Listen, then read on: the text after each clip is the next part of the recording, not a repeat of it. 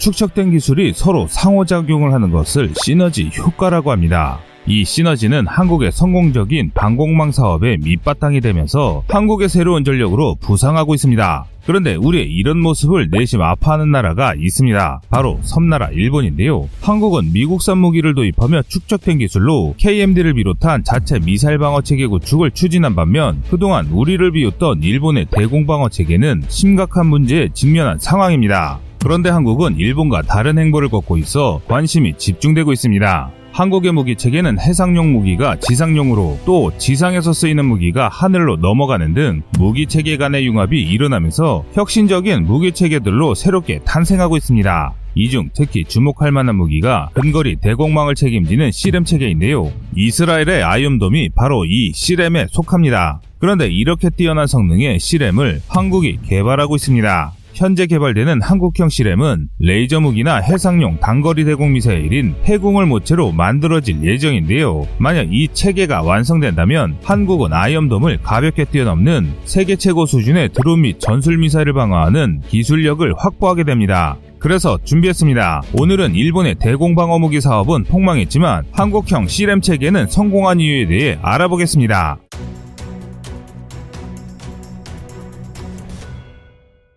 C-RAM은 Counter Rocket, Artillery, and Mortar의 약자입니다. 뜻을 번역하자면 작지만 위력적인 모든 종류의 폭격에 대응하는 무기라는 말인데요. 기관포, 대구경 대공포, 레이저, 미사일을 사용해 적의 포병에 신속하게 대응할 수 있도록 한 무기 체계입니다. 최근에는 자폭 드론, 박격 드론, 킬러 드론 등 소형화 다양화되면서 C-RAM의 역할이 더욱 중요해졌습니다. 그래서 C-RAM은 무인기의 위협이 날로 증가하는 미래 전쟁에 대응하기 위해 미국, 이스라엘, 독일 등 내로라 하는 기술 강국들이 집중적으로 개발하는 핵심 무기 체계이기도 합니다. 이 기술의 선두주자는 이스라엘과 미국입니다. 팔레스타인 무장 조직 하마스의 저가형 로켓 공세로 많은 인명 및 재산 피해가 발생했던 이스라엘과 이라크전에서 반군의 박격포탄, 로켓 공격에 피해를 입은 미국은 누구보다 빠르게 C-RAM을 구축했는데요. 그래서 만들어진 것이 이스라엘의 C-RAM인 아이언돔입니다. 아이언돔은 4에서 70km 거리에서 날아오는 적의 포탄이나 소형 로켓을 제압할 수 있으며 그 성능은 지금 이 순간에도 입증되고 있습니다.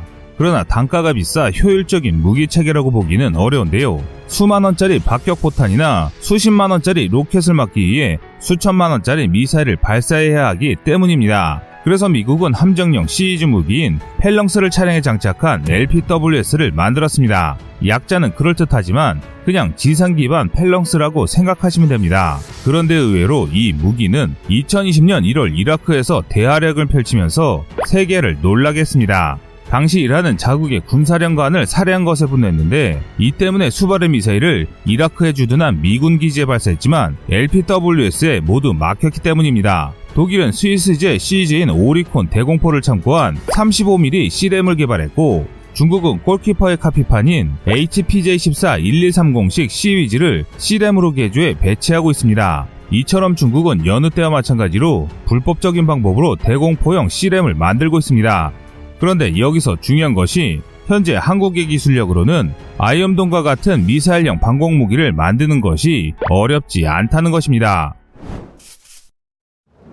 일각에서는 한국의 방공 무기 성능은 떨어지고 자체 개발 능력은 수준 이하라고 폄훼하고 있는데요. 그 일각이 바로 일본입니다. 과거 일본은 고도의 기술과 경험이 필요한 미사일 방어 체계를 자체 개발하는 것은 막대한 비용이 드는 무의미한 시도라고 생각해 미국산 미사일 방어 체계 도입을 추진했습니다. 그래서 추진한 것이 시대의 망작 이지스 어쇼어입니다. 일본은 자체 방공망과 이지스 어쇼어 도입을 놓고 고민했는데요.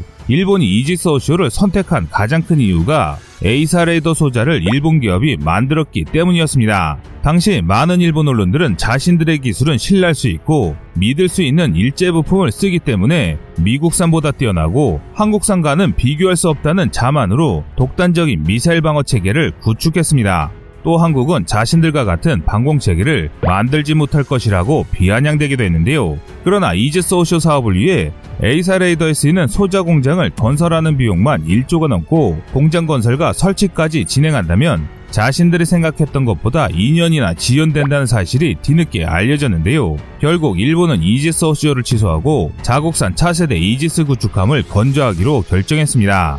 일본이 이지스 어쇼어를 도입하려던 이유가 미국의 첨단 기술력을 돈으로 흡수하고 자신들의 기술로 지상형 이지스함을 개발하기 위해서였는데 이 전략은 완전히 실패했습니다. 반면 한국은 일본과 다른 행보를 보이고 있어 일본이 배아파하는 상황입니다. 한국 독자 기술로 성공적인 자체 개발을 진행하고 있는데요. 과거 한국도 외산 도입을 검토하지 않았던 것은 아니었습니다. 한국 역시 심각하게 아이언돔 구매를 검토하기도 했습니다. 아이언돔은 비싸지만 훌륭한 방어 체계로 알려져 있으며 다수의 실전 경험 사례를 통해 우수한 신뢰성이 증명됐기에 꽤 심도 깊게 도입이 논의됐습니다. 그러나 가성비는 물론 성능까지 한국 지형에 맞지 않아 결국 도입을 포기했습니다. 도입을 포기한 이유는 간단한데 아이엄돔으로는 사실상 전술 미사일이나 다를 바 없는 북한의 초대형 방사포나 대구경 곡사포탄을 요격할 수 없기 때문입니다. 아이언돔의 요격 방식은 정 무기 체계에 근접한 뒤 폭발하는 파편형인데 구경 600mm에 달하는 초대형 방사포나 170mm 대구경포는 아이엄돔 같은 소형 미사일의 탄도 파편만으로는 쉽게 파괴되지 않습니다. 또 초대형 방사포의 경우 최대 속도가 무려 마 6.9에 달하고 상승, 하강, 재상승이 가능해 아이엄돔으로는 요격이 불가능합니다. 사실 장사정포로만 본다면 북한은 만만한 군대는 아닙니다. 실제로 이스라엘을 상대하는 대다수 로켓은 북한의 기술이 들어가 있습니다. 북한은 전 세계 약소국들에게 판매되는 상당량의 로켓과 미사일을 공급하는 국가로 이 분야에 있어서는 미국과 러시아를 압도합니다. 북한 방사포는 엄청나게 저렴한 가격에도 불구하고 준수한 성능을 내고 있으며 서방권 진영이 아닌 국가들에게는 북한 미사일은 세계적인 베스트셀러입니다. 그런데 여기에 북한에 더해서 한반도에 대한 야욕을 감추지 않는 중국의 미사일 전략까지 생각한다면 한국은 아이언돔보다 더 뛰어난 고성능의 C-RAM이 필요하게 됐습니다. 그래서 한국은 한국의 기술력으로 세계 최강의 방공 시스템인 아이언돔을 능가하는 C-RAM 체계를 개발하고 있는 것입니다. 현재 한국이 추진하고 있는 것은 3m 정도인 아이언돔용 타미르 미사일보다 2배 이상 큰 천마 지대공 미사일과 유사한 규모가 될 것으로 알려져 있는데요. 말이 천마지 이보다 훨씬 빠르고 정확한 요격 무기로 설계될 예정입니다. 군 전문가들의 의견에 따르면 한국형 C-RAM 체계는 미국 록히드 마틴의 MHTK와 유사한 방식을 채용할 것으로 전해지고 있습니다. MHTK는 록히드 마틴이 단거리 공대공 적외선 미사일인 AIM-9 사이드와인더를 기반으로 개발하는 차세대 C-RAM 체계입니다. 근처에서 폭발해 파편으로 요격하는 아이언돔과 달리 적탄에 정확히 직격해 요격하는 hit-to-kill 무기입니다. 탄두에 별도의 화약이 필요하지 않아 무게와 크기가 감소했고 이 덕분에 설계 난이도가 낮아져 더 멀리 더 정확하게 날아감에도 발당 가격이 아이언돔의 절반에 불과합니다. 그래서 한국은 한국 전장에도 맞고 아이언돔보다 저렴한 직격 요격체를 개발하고 있습니다. 또 여기서 얻어지는 노하우를 통해 천궁 블록3나 엘셈 등에서도 사용될 수 있기 때문에 집중적인 연구와 개발이 이루어지고 있습니다. 그 중심 체계로는 해군의 단거리 대공 미사일인 해공이 채용될 가능성이 높은데요.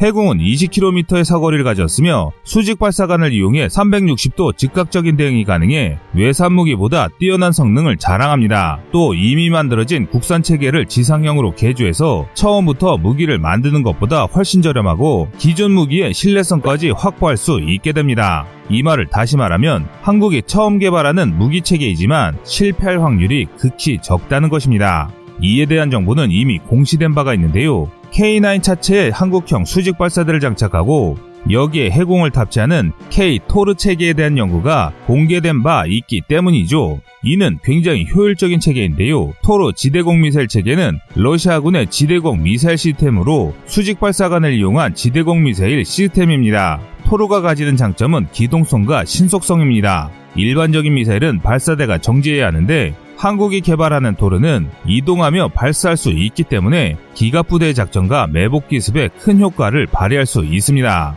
또 한국과 러시아는 이미 불곰 사업을 통해 중거리 지대공 미사일인 천공 개발 과정에서 협력한 바가 있기 때문에 협력 가능성도 매우 높다는 게 전문가들의 의견입니다. 이렇듯 러시아가 한국에게 호의적인 이유가 있는데요. 한국과 러시아는 지리적으로 싸울 일이 없으며 한국이 강해질수록 러시아의 적들이 난처해지기 때문입니다. 중국과 러시아는 미국이라는 대적을 두고 동맹을 맺고 있으나 러시아는 중국에 종속되는 것을 크게 우려하고 있는 상황입니다. 그래서 러시아는 북극 항로 개발에 매진하고 있는데요. 그런데 이 북극 항로를 중국이 호시탐탐 노리고 있습니다. 만약 중국이 북극 항로에 손을 뻗치거나 한국이 중국에 넘어갈 경우 러시아는 중국과의 대등한 동맹에서 속국으로 전락할 수밖에 없습니다. 또 반대로 한국이 자주 국방을 통해 중립을 주장할 수 있을 정도로 강해진다면 아시아에서 러시아의 가장 강력한 적인 미국의 영향력이 줄어듭니다. 즉 한국의 군사력이 강해질수록 중국이나 일본은 난리가 나겠지만 러시아로서는 어떤 결과든 환영할 일인 것이죠. 그런데 놀라운 일은 이뿐만이 아닙니다. 현재 미국이 실전 배치한 차량형 레이저포를 한국이 개발해 곧 실전 배치를 목전에 두고 있습니다. 한국형 차량용 레이저포는 50에서 100kW급으로 적의 포탄으로부터 사단, 군단급 지휘부를 보호할 수 있는 전술 방공망인데요.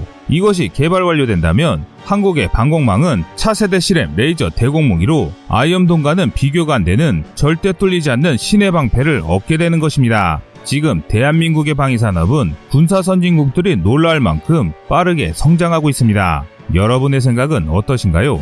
시청자님의 현명한 의견을 댓글로 남겨주시기 바랍니다. 여러분들의 좋은 의견이 좋은 영상을 만드는데 많은 힘이 됩니다. 이상 꺼리튜브였습니다.